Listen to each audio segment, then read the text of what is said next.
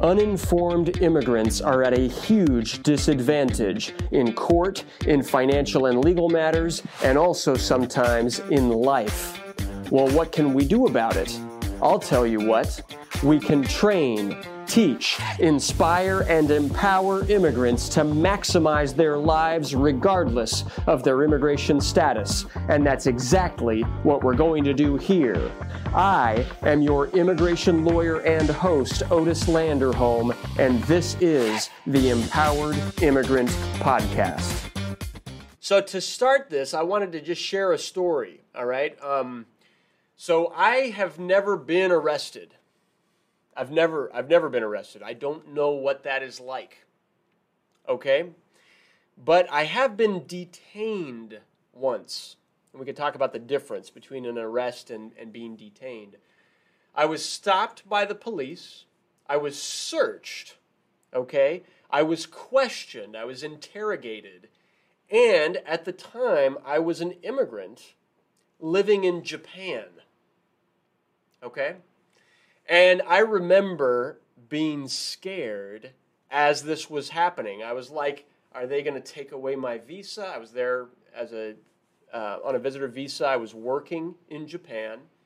Okay, I was like, oh man, you know, I was I was a young kid. I was like 22, I think. I was like, what are my parents going to think? You know, if I get, I'm going to get deported from Japan. I was like, what is going to happen to me? They had accused me of stealing a bicycle. right? That was the that was the issue, which I didn't steal, by the way. But who knows, right? Maybe the kid that I had bought it from had stolen it. I don't know.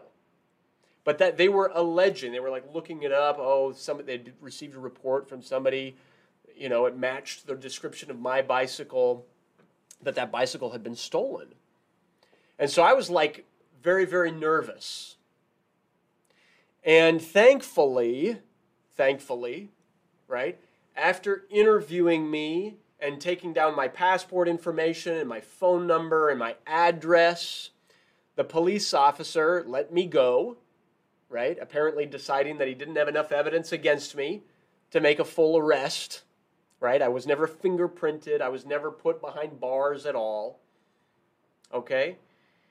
And and and that was it right it was it was nothing it was nothing yet i still remember it a stranger in a strange country accused of doing something i hadn't done and it was scary and my question for you is Have you ever been in a situation like that? Have you ever been detained by the police? Have you ever actually been arrested? Have you gone through a criminal process? Like scary, right? Kind of terrifying. They can take away your liberty, right? And so, um, so what do we want to say about all that? To talk about the law, it's like there's a difference, and I, I just need to be clear about this because many people are not clear about it the immigration process and the criminal process are two different processes. All right? But they can affect each other. But they are they are uh, they are different processes. So, for example, just because a person is convicted of a crime does not mean that that person will automatically be deported. All right? And just because a person is found innocent of a crime doesn't mean that there aren't immigration violations that can still cause a deportation. They are separate processes. Got it? A client comes in and says, Hey, lawyer, why are they deporting me? They dropped all the charges. Why are they still deporting me? They dropped all the charges. And I say, Yeah, you're correct and you're and we can be grateful that they dropped the criminal charges but we still have immigration charges to fight oh they're two different cases another client comes in and says i've got a green card but they've charged me with a crime What's going to happen to me? And there I say, Good. Good for you. I'm glad you're asking this now before, right? Before you've taken any plea deal at the beginning of the process, right? Because at this stage, if you've just started this process, you've got your green card, they've charged you, but no conviction yet, right? No plea deal yet. That's where we can really work together with a criminal defense attorney and help you maximize your chances of keeping your green card, keeping your visa, whatever it is, or if you're undocumented, of keeping your eligibility so that you can apply for immigration benefits and avoid your deportation, right? And that's that's part of our job. That's part of our job. That's part, part of what we're here to do. Okay, help you navigate other legal processes in a way that protects your immigration future. Okay? That's what a good a good immigration lawyer can help you do that. So when, when a person is facing criminal accusations, criminal charges, right? If you read the documents, sometimes you read them and you're like, oh man, my head is spinning, right? But when you read them, it's like, okay, I'm being charged with count number one, this code section, and what they're saying. Count number two, this code section, separate code section, and what they're saying. Count number three, this. Count number four, this. All of them sound super scary, right? And it's like, what do you do? Each one of those counts, each one of those separate allegations, you know, will have separate immigration consequences. It's not all just one, oh, they're charging me with robbery. No, it's not that. All right? they're charging you with one count of residential burglary and one count of you know uh, first degree robbery and one count of you know i don't know assault right if there was like a, a force or fear involved i mean whatever they could charge all kinds of things right and each one of those counts might have and probably will have separate immigration consequences and so you got to be aware of that. Some of those counts, like imagine one of them might be waivable under immigration law, right? For example, a 212H waiver can waive crimes. Look it up. Immigration Nationality Act, Section 212H. All right? It can waive crimes in certain instances.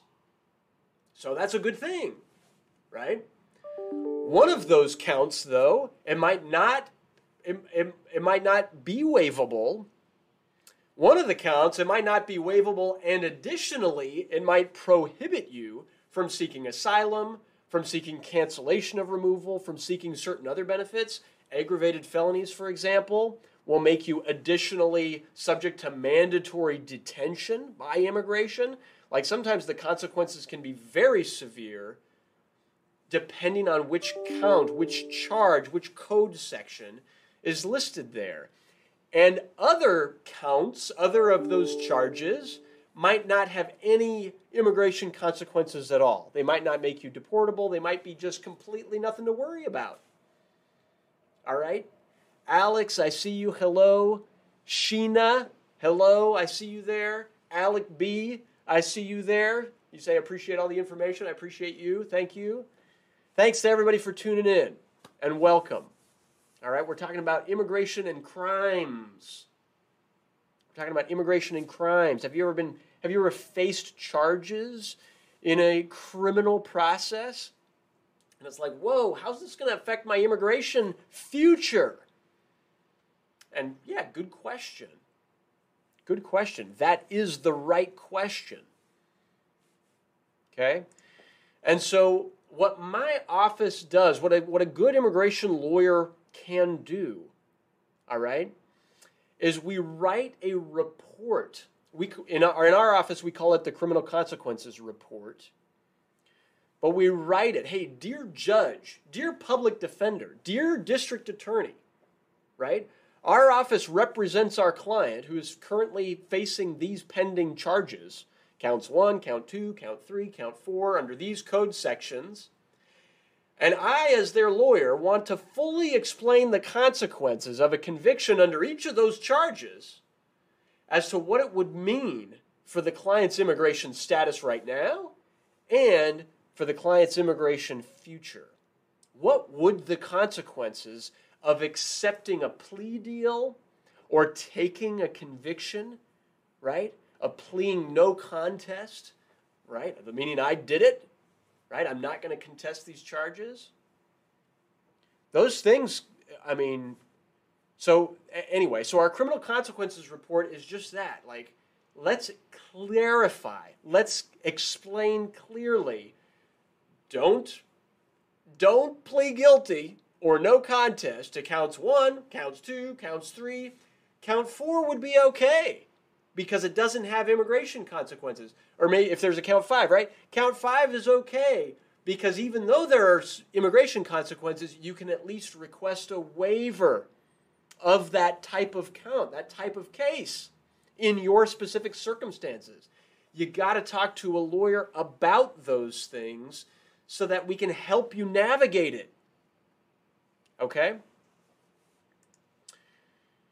Bottom line is that if you're an immigrant who's facing allegations, faces, facing charges, my best advice, my best advice, if you were my spouse, if you were my parent, if you were my child, all right? If you were my brother or sister, and you're facing allegations as an immigrant in the United States, my best advice is to not only work with a criminal defense attorney. In addition to a criminal defense attorney, also work with an immigration attorney. All right? Because they are two separate processes. And you want an expert who can give you expert advice as to how to navigate both processes. All right? That way, working together, we can maximize your chances of being allowed to stay in the United States. Okay? And with your family and you know, and for the plans that you have for your future. That's really what I wanted to share today. Got it? Got it? So that's it. All right, that's it. Are there any questions? You know, I don't. Um, uh, Alec B, I see you. Thank you. I'll be starting my process in USCIS. I'll call your office for a consultation. Hey, Alec, thank you so much. We'd love it. We'd love it.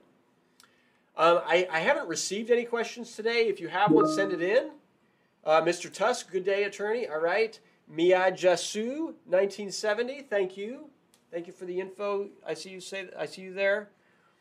So, um, you know, thank you. Thank you for being here. I really appreciate your being here.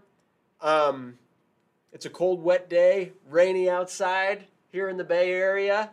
And, uh, you know, I appreciate your spending some time with me this morning. If this was at all useful, please give us a thumbs up, subscribe to our channel. We love that right? We love that. That that means something to me.